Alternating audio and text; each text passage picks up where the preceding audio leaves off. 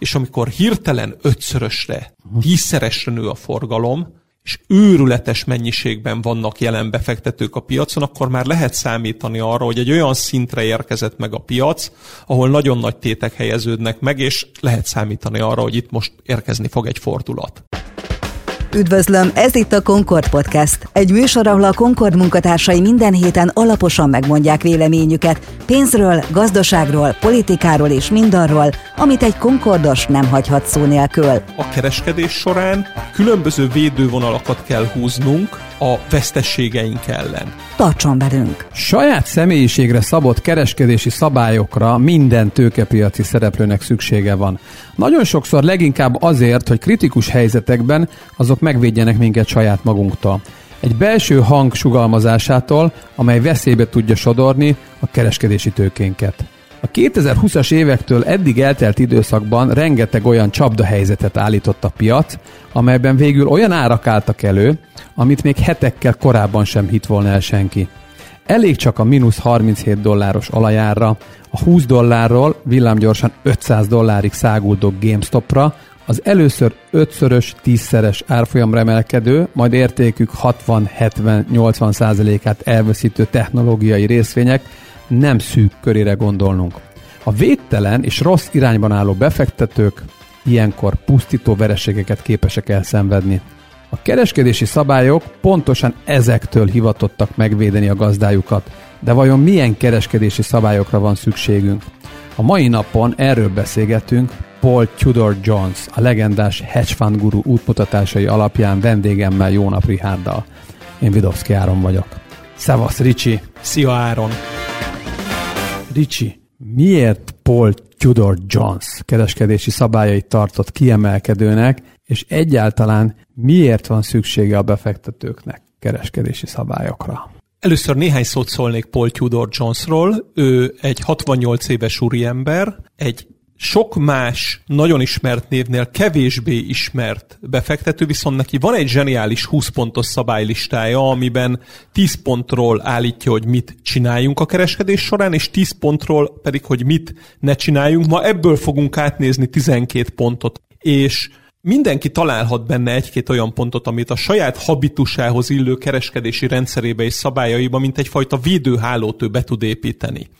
Tudor Jones 33 éves korába az 1987. októberi Fekete Hétfőn vált híressé, amit ő előre megjósolt, és az az év az egy nagyon érdekes év volt, mert plusz 2%-ba fejezte be az évet a piac, egy 50% fölüli pluszból omlott össze szeptemberben, és aztán főleg a 22%-os mínuszhozó Fekete Hétfőn, és ebben az évben Paul Tudor Jonesnak a hedge fundjának a hozama 126%-os volt. Tehát ő itt emelkedett ki, de nagyon jó megnyilatkozásai vannak azóta is a, a, a világról.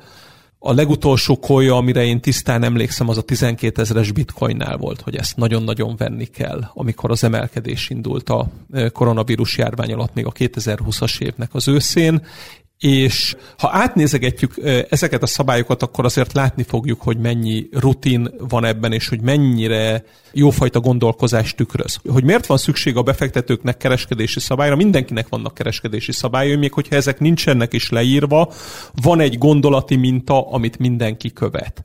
Szabályokra ugyanúgy szükségünk van, mint például az utakon a kresszre. Tehát szükség van a közlekedésben szabályokra, hogy a kockázatot kezeljük, ami ott ugye a balesetek, a sérülések, a halálesetek számát igyekszik minimalizálni. Ugyanígy a kereskedés során különböző védővonalakat kell húznunk a vesztességeink ellen és nem csak a veszteségeink ellen kell védővonalat húzni, hanem ha valaki végig gondolja a 2020-as éveket, azért itt tömkelegével jönnek azok az események, amikre így szempislogással tudunk válaszolni, és nagyon durva ármozgásokat hoznak. Koronavírus, a Fednek a végtelen pénznyomtatása, a Pfizernek a vakcina híre, a Fednek a szigorodása tavaly novemberben, és, és ennek a folyamatai, amik így bekövetkeznek, nagyon sajnálatos módon az orosz-ukrán háború, és rengeteg a turbulencia a piacon, és hogyha valaki nincs védve az ellen, amikor megváltozik a piacnak az alapsémája, megváltozik az alapgondolata, rossz pozícióba kerül a befektetők nagy része, és elindul egy új trend, elindul egy változás, és exponenciálisan begyorsul egy ilyen, akkor az a veszély éri, ami a tőkepiacnak az egyik legnagyobb veszélye, hogy akár egyetlen rossz ügyleten évek hozama mehet el. Tehát a szabályok legfőbbképpen azt a célt szolgálják, hogy egy krízis helyzetben a saját rossz hangjaink, amik megszólalnak, ó, hogy ez az egy pozi még mehet tovább, vagy ez már hihetetlen, hogy ez ennyire olcsó lett, nem igaz, hogy ez még innen tovább esik, és jönnek ezek a hangok, amiket a félelem, a reménykedés és olyan gondolatok generálnak, olyan érzelmek, amiknek nincs helye a kereskedés során. Ha valakinek van egy szabályrendszere és ahhoz tartja magát, az nagyon-nagyon sok kellemetlen pillanattól megvédheti őt. Na, mielőtt belecsapunk ebbe, mert szerintem ez elképesztően érdekes, még egy kérdés eszembe jutott, tehát 35 évvel ezelőtt került bele a köztudatba, tehát a befektetői köztudatba, akkor nagyon fiatalon, 33 évesen. Ezeket a szabályrendszereket, amit most még is fogunk menni, alig várom, ezeket mikor fogalmazta meg? Gondolom azért jóval később, nem? Jóval később, de már akkor is. Vannak róla fönt Aha.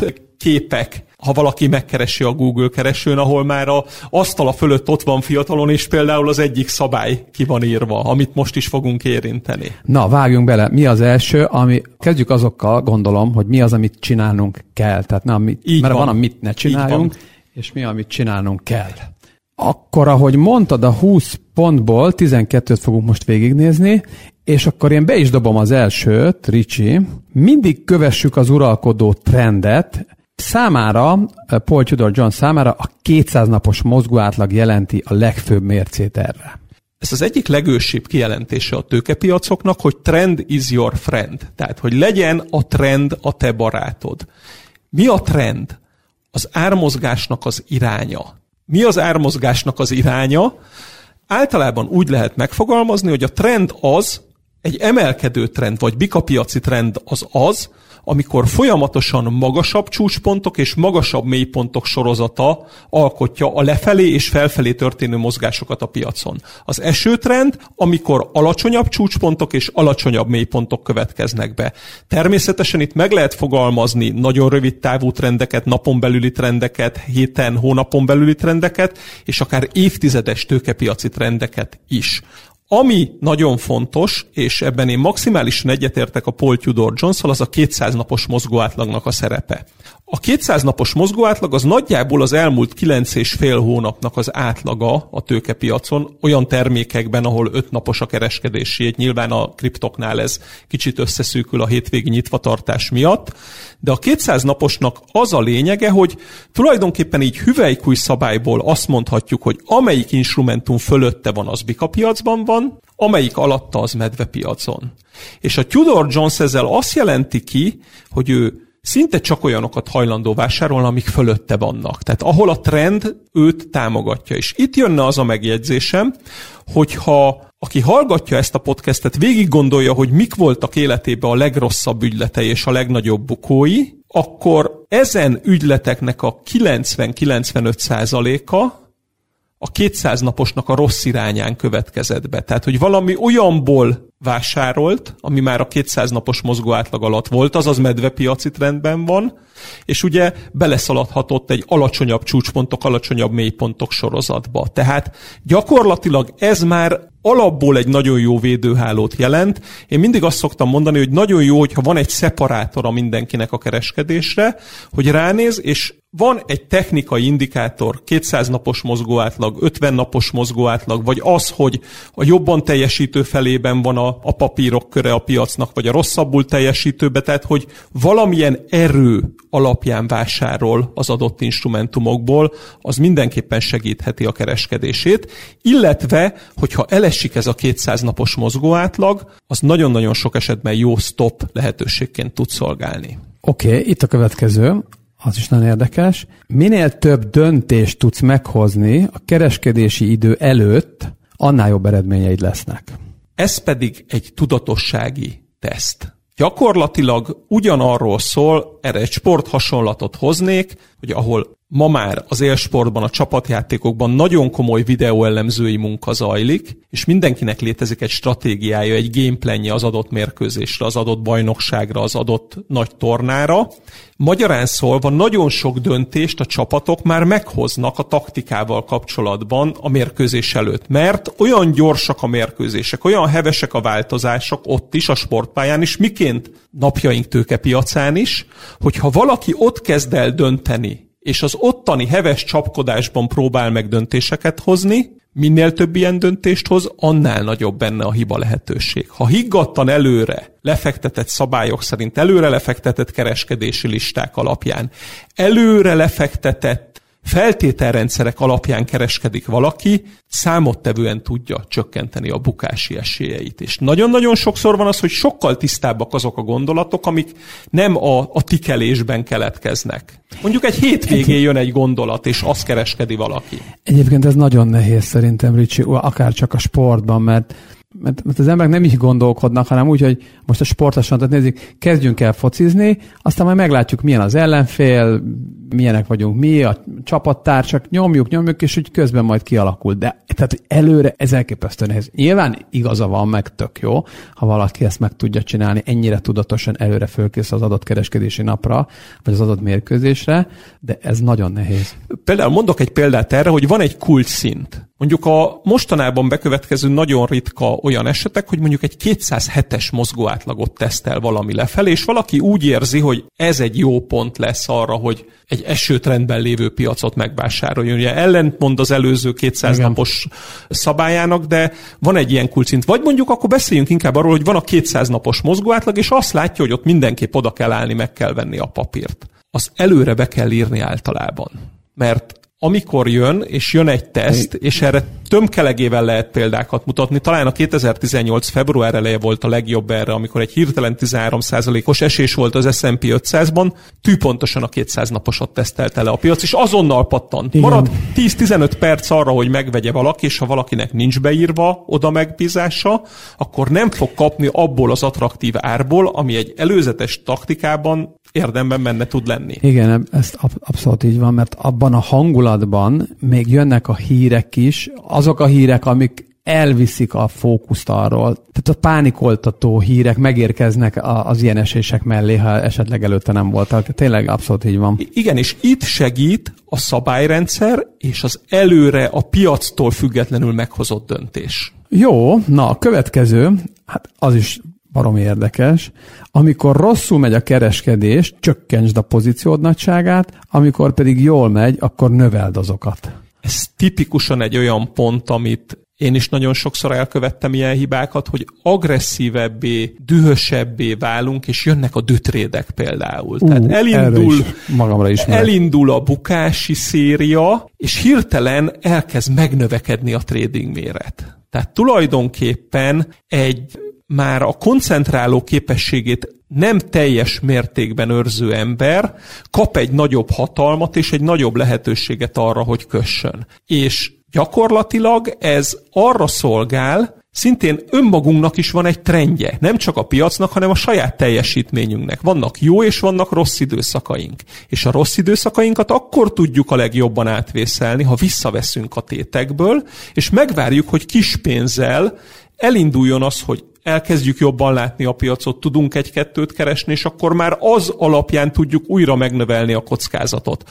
És ennek a legszélsőségesebb esete az az, amikor nagyon jól megy a kereskedésünk, nagyon sokan akkor visszavesznek, hogy ó, elég ez, mennyire jó, pedig ilyenkor nagyon sok esetben kvázi ingyen kockázatokat lehet felvenni. Tehát lehet növelni jól a kereskedési méreteket, mert már az addig meglévő pozícióinknak a realizálatlan bukóját veszélyeztetjük. Tehát amikor rosszul megy az életünk, akkor a tőkénket veszélyeztetjük, tehát vigyázni kell, vissza kell vágni a méretet. Amikor jól megy az életünk, és jó sorban vagyunk a piacnál, és nagyobb mennyiségű realizálatlan nyerőnk van, akkor nem a tőkénket veszélyeztetjük, hanem a realizálatlan nyerő terhére tudjuk megnövelni a kereskedési méretünket, és a nagy helyett akár nagyon nagyot tudunk keresni ilyenkor. Igen, ez az utóbbi ezen egyszerűnek tűnik, amikor jól megy, akkor még mész vele, futtatod a pozikat, még egy kicsit rányítsz. Tehát ez, ez, ez, Igen, ez de... jó, mert akkor, akkor ilyen jó flóba vagy, úgy érzed, hogy most minden megy. A másik az veszélyes. A Lego emberré válni az nagyon nehéz. Tehát kicsivé válni az nagyon-nagyon nehéz, amikor bennünk van a dű a piacsal szemben. Na, aztán itt jön az, hogy minden nap azt feltételezem, hogy minden pozícióm rossz. Mindig tudom a kockázati pontokat és az odaállított stopjaimat.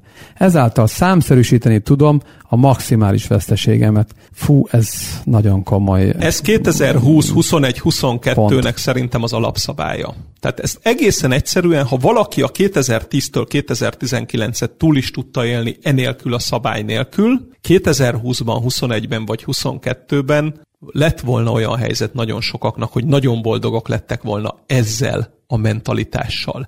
Tehát egészen egyszerűen olyan hírek jönnek ki folyamatosan a világban, amik drámaian meg tudják mozgatni az árfolyamokat.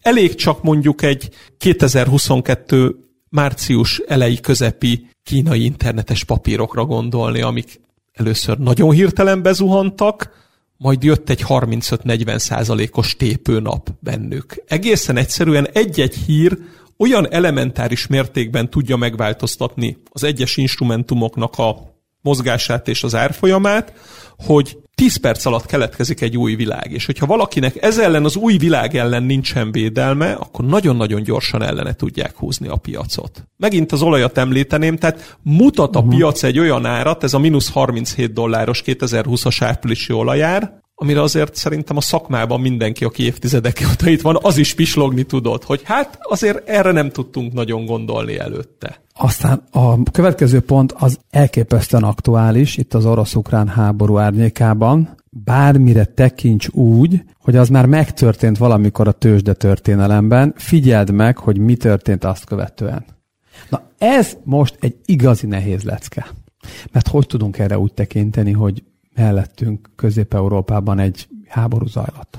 Nagyon-nagyon nehezen. Alapvetően itt is nagy vita zajlik sok befektető között. Vannak, akik nem szeretik a korábbi időszaknak a sémáit. Én Speciálisan nyilván azért is szeretek a Paul Tudor John szabályairól beszélni, mert nagyon-nagyon közel állnak hozzám. Egészen egyszerűen az analógiákat muszáj figyelni, tehát hogy mik történtek hasonló helyzetben, mik voltak a hasonló feszültségekben, és hogyha semmi más alapon nem nézzük, csak technikai alapon néha a dolgokat, hogy mondjuk ha valaminek hirtelen ötszörösére emelkedik a forgalma, jön egy stressz helyzet, eltelik x nap, mondjuk a stressz helyzettől számítva a hetedik, tizedik nap között valami, akkor tudhatja az ember, hogy számíthat arra, hogy egy markáns begyorsuló trend is nagyon hirtelen meg tud fordulni. Ilyenre azért láttunk példákat most is a nemrég a, a, az orosz-ukrán háborúnak az árnyékából, hogy először jött egy nagyon heves mozgás az egyik irányba, indexeknek az összeesése, olajárnak az emelkedése, majd nagyon heves mozgás jött a másik irányba hirtelen. Ha, világos, tehát azt mondod, hogy az ilyen extrém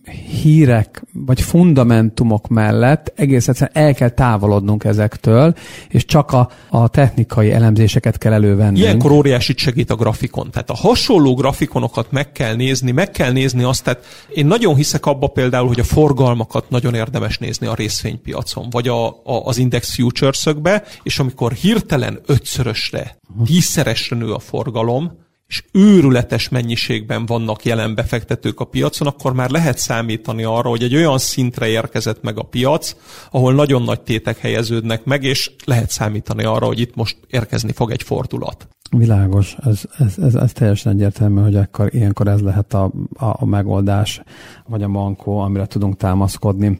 Aztán a következő, Hát ez, ez teljesen egyértelmű. Hatalmas koncentrációt igényel a jó kereskedés, fizikailag és érzelmileg is kötelező valamilyen relaxációs időt és tevékenységet találni. Hát ezt azt hiszem önmagáért beszél. Igen. Önmagáért beszél, egészen egyszerűen a tiszta elmét valahogy biztosítani kell. Tehát muszáj valamilyen kontrapozíciót kialakítani, amivel az elmét le tudja nyugtatni a kereskedő. Aztán a következő pont, azt félig meddig említettük, az úgy szól, ha a pozícióim ellenem mennek, kizárom őket, ha nekem kedveznek, akkor megtartom azokat.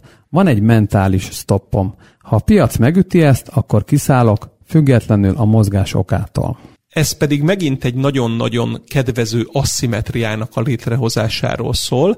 Tehát, hogyha elindul valami a bukó irányba, akkor azoknak a megvágása, tehát a piac tulajdonképpen egy nemet mondott rá, és nem passzol az akaratunk a piac akaratával, tehát ezektől megszabadulunk. Ellenben azok, amik jók, azokat pedig igyekeznünk kell minél tovább futtatni. Tehát így keletkezhet olyan kereskedési stratégia is, és vannak olyan működő stratégiák, ahol a nyerő pozíciók aránya 30%-os. Mert a bukók nagyon gyorsan ki vannak írtva, viszont egy átlagos nyerő akár ötszöröse, tízszerese lehet egy átlagos bukónak, és már is kijön a matek ezzel a Igen. dologgal, és tulajdonképpen néhány nagyon jó pozíció, nagyon-nagyon sok nullás vagy kisbukó pozícióval ellentétesen be tud állni, és egy masszívan nyereséges stratégia hozható létre.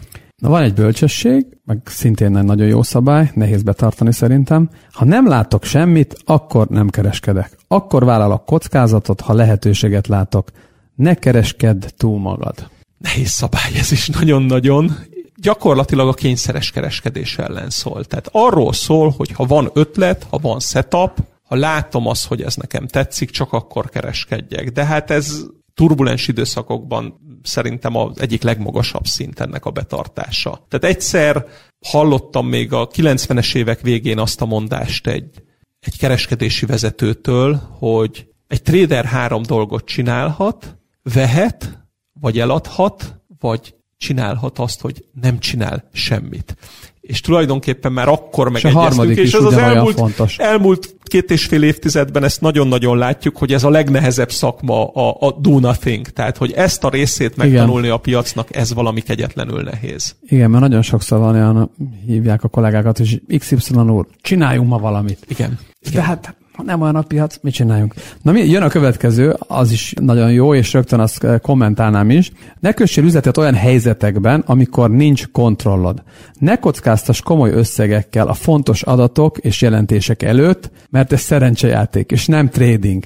Na hát erre tipikusan az, amikor tudjuk, hogy jön egy adat, és én úgy érzem, hogy ez az adat jó lesz. Erre én most fogadok, hogy utána, nem tudom, megveszem azt, mert tudom, hogy jó lesz az adat. Tehát ez annyira nehéz kiküszöbölni, pedig igaza van, hogy az nem szerencsejáték, de ez sem egyszerű betartani. Nagyon-nagyon nem egyszerű betartani, de itt megint van egy olyan fontossága a kereskedésnek, hogy a piacnak van egy naptára, és a naptárban vannak előre rögzített időpontok, ahol előre rögzített módon jönnek hírek, és tudni kell előre, hogy egy adott hír, mondjuk egy amerikai munkaerőpiaci adat minden hónap első pénteki napján, vagy mondjuk egy Snap gyors jelentés, ami amiben az elmúlt időszakokban vagy plusz 30%-ok voltak, vagy mínusz 30%-ok, de volt egy plusz 59%-os nap is ugye 2022 első gyors jelentésében, tehát hogyha tudjuk azt, hogy szélsőségesen binárissá válik a piac egy eseményre, tehát hogy vagy óriási emelkedik, vagy óriási esik, akkor egész egyszerűen tényleg nincsen kontrollunk ezen események felett. Azt az igazságot látom, hogy ha feltesszük magunknak azt a kérdést, hogy igazunk van, vagy nincs igazunk, általában ez fog történni tenni a piacon, hogy mi a stratégiánk arra, ha nincs igazunk. És amikor ilyen eseményeknél kereskedünk, akkor hogyha nem vagyunk fedezve egy opcióval vagy valamivel ellene, akkor tulajdonképpen nincs kiszállási stratégiánk. Tehát még az a minimális folytonossága sincs meg a piacnak, hogy ha rossz lesz az ár, akkor az adott áron ki tudunk szállni, mert jön egy gyors jelentés, és mondjuk 100 dollárról leesik 65 dollárra a papír. És mi úgy érezzük, hogy már a 90 is hatalmas vesztesség lenne nekünk, akkor a 65 az egy teljesen kontrollálhatatlan árszint lesz. Egyébként nagyon érdekes azt a snapet, ahogy mondod, tehát az ember mindig, aki saját burkából indul ki, mondjuk a Snapchatnél, ha azt látod, hogy körülötted a gyereked, meg az összes barátja azt használta az adott nem tudom, hónapokban, plusz olvast egy-két jó sztorit is róla, meg híreket, akkor jön a gyorsent, és akkor úgy abból indulsz ki, hogy kis mini világodban mit látsz a Snapchat, és ez jót fog jelenteni, biztos, hogy jót fog jelenteni. Jó előre betár azok belőle, hát mindenki Snapchatet használ, meg aztán kiderül, hogy csak azért, mert ott körülötted, szóval, hogy... És ez tömkelegével fordulhat elő. Tehát, bele lehet hinni a, a, a kis mikrovilágodból dolgokba, mert azt hiszed, hogy az a világ, de nem az. Igen, és egyébként még nagyon érdekes az amerikai gyors jelentéseknél az, hogy egyre élesebbek a gyors jelentések. Tehát ahogy az elmúlt időszakban rátekintünk, egyre több a 10 plusz, 20 plusz, 30 plusz százalékos mozgás, és már néha olyan papírokban is van 10-15 százalékos mozgás. Legutóbb például egy Home Depot gyors jelentésre volt valami gigantikus esés, hogy, hogy így az ember elképet, hogy mennyire ki vannak élezve a befektetők, és mennyire egy ilyen erőfelmérő eseményé vált ez, ahol csak az esemény után derül ki az, hogy Isten igazából mi volt a jó és mi volt a rossz hír, mert nagyon számít a befektetői pozícionáltság, amit az esemény előtt senki nem lát tisztán. Na, figyelj, a következő, ez teljesen erre köt rá, próbáld meg elkerülni az érzelmi alapon történő hozzáállást a piachoz. Hát ez szinte lehetetlen. Így van. Tehát ez szerintem a, az egyik leghaladóbb tanács, ezzel, ezzel nagyon nehéz mit kezdeni. Tehát, Tehát bevonódunk állandóan. Bevonódunk, megszeretjük a papírjainkat, megszeretjük a longjainkat, azokat a cégeket, Megszeretjük az ikonikus hozzá. vezetőket, igen, akik a cégnél igen. vannak. Podcastot csinálunk ikonikus vezetőkről, akkor úgy érezzük, hogy azt a papírt mi ismerjük, veszünk belőle, kötődünk hozzá, és úgy inkább sortoljuk vele szembe a piacot, de azt megtartjuk, mert, mert azt gondoljuk, hogy értjük. Vagy lehet pont az ellenkezője, amikor valami miatt meggyűlölünk egy papírt, és sortoljuk árkon, bokron, mindenen keresztül, és azt nem veszük észre, hogy az, az már nem az, amit mi megutáltunk valamilyen oknál fogva,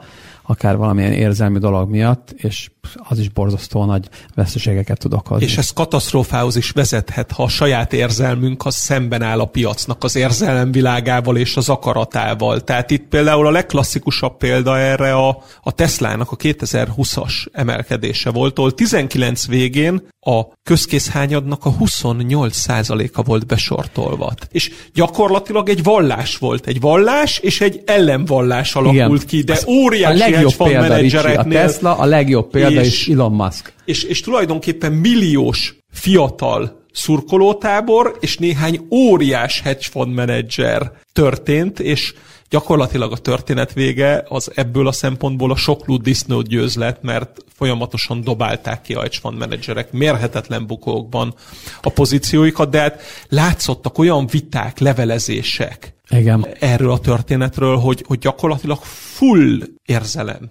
volt az Igen, egész. itt soha nem hozom be a saját dolgaimat, mert azt gondolom, hogy ez senkit nem érdekel, de itt azért annyit elmondok szívesen, hogy a Tesla esetében én is a vallási fanatikusok sorába álltam be, akik Elon Muskra, mint egy vallási vezetőre tekintettem. És jól is tetted utólag, de, de ez is érzelem alapján de abszolút érzelem alapon volt, volt, és persze, lehetett persze, volna ez nyilvánvalóan persze. rossz irányú Tehát nem is. akarom ezzel ver, verni a mellemet, meg semmi ilyesmi, csak hogy, de érzelmi alapon, így van. Igen. Hatott rám maga Elon Musk is, az egész személyisége, a minden, amit csinál, tehát és de az...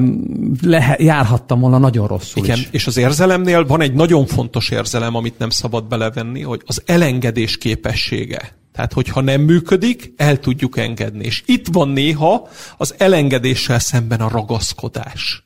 Igen. A ragaszkodás akár a saját egónkhoz, hogy nem merjük bevallani magunknak, Igen. hogy ez, ez egy rossz fontos. ötlet volt. Megváltoztak a körülmények, megváltozott a világ, egy jónak kinéző ötletünkből. Azt hittük, hogy vettünk egy luxus óceánjáróra egy hajójegyet, és éppen egy rozsdás süllyedni készülő komponálunk már, mert megváltozott a világ. Most, hogy mondod az egót, egyébként az egész tőzsdei kereskedés állandóan a saját egód elleni küzdelem. Így van. Az egónak a teljes leépítéséről szól ez az egész. És az a folyamatos alázat gyakorlása és az egót háttérbe szorítása néha nagyon nehéz. Ez egy út egyébként. Tehát ez egy, ez egy önismereti út ebben az értelemben, és ennek nagyon-nagyon fontos része, pont még egyszer hangsúlyozom, ez a az elengedés és a ragaszkodás közötti kapcsolat, mint érzelem. Soha ne vegyél alá egy veszteséges pozíciónak, vagy sortolj rá egy veszteséges pozícióra, hogyha másik irányból nézzük.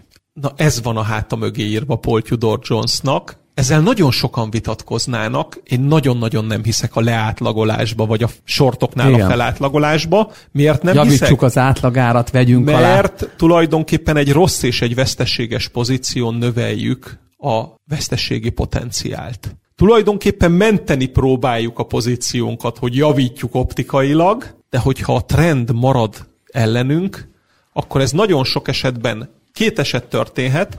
Az egyik az, hogy ellenünk dolgozik és óriásit bukunk, a másik, hogy megfordul és jól járunk vele, viszont a sok szenvedéstől már nagyon gyakran nullába kidobjuk ezeket a pozíciókat. Visszajött az egész nullába, vagy feljavult, és már nem tudunk tisztán gondolkozni róla, hanem csak menekülünk, szabadulunk tőle, és nem tudja azt a potenciált meghozni az ilyen pozíció, amit meghozott volna. Igen, ez alapvetően igaznak gondolom, de vannak olyan helyzetek, amikor az nem teljesen áll meg, mert ha mondjuk teszem azt, nekem van tíz egységnyi megtakarításom, amit tíz különböző részvénybe szeretnék elhelyezni egy-egy-egy egység mértékben, akkor azért, mikor először megveszem az első kiszemelt részvényt, akkor lehet, hogy rögtön nem egy egységet veszek belőle, hanem azt mondom, megveszem a 30%-át vagy a felét, elkezdem ma venni, aztán ha holnap-holnap után lejjebb megy, akkor ott veszek belőle, ha fél megy, akkor meg ott veszek belőle. Tehát ilyenkor azért de ez nem az a típusú kereskedés, amire te gondolsz, ami tényleg a napi szintű két napi tradingről van, hanem amikor hosszabb időre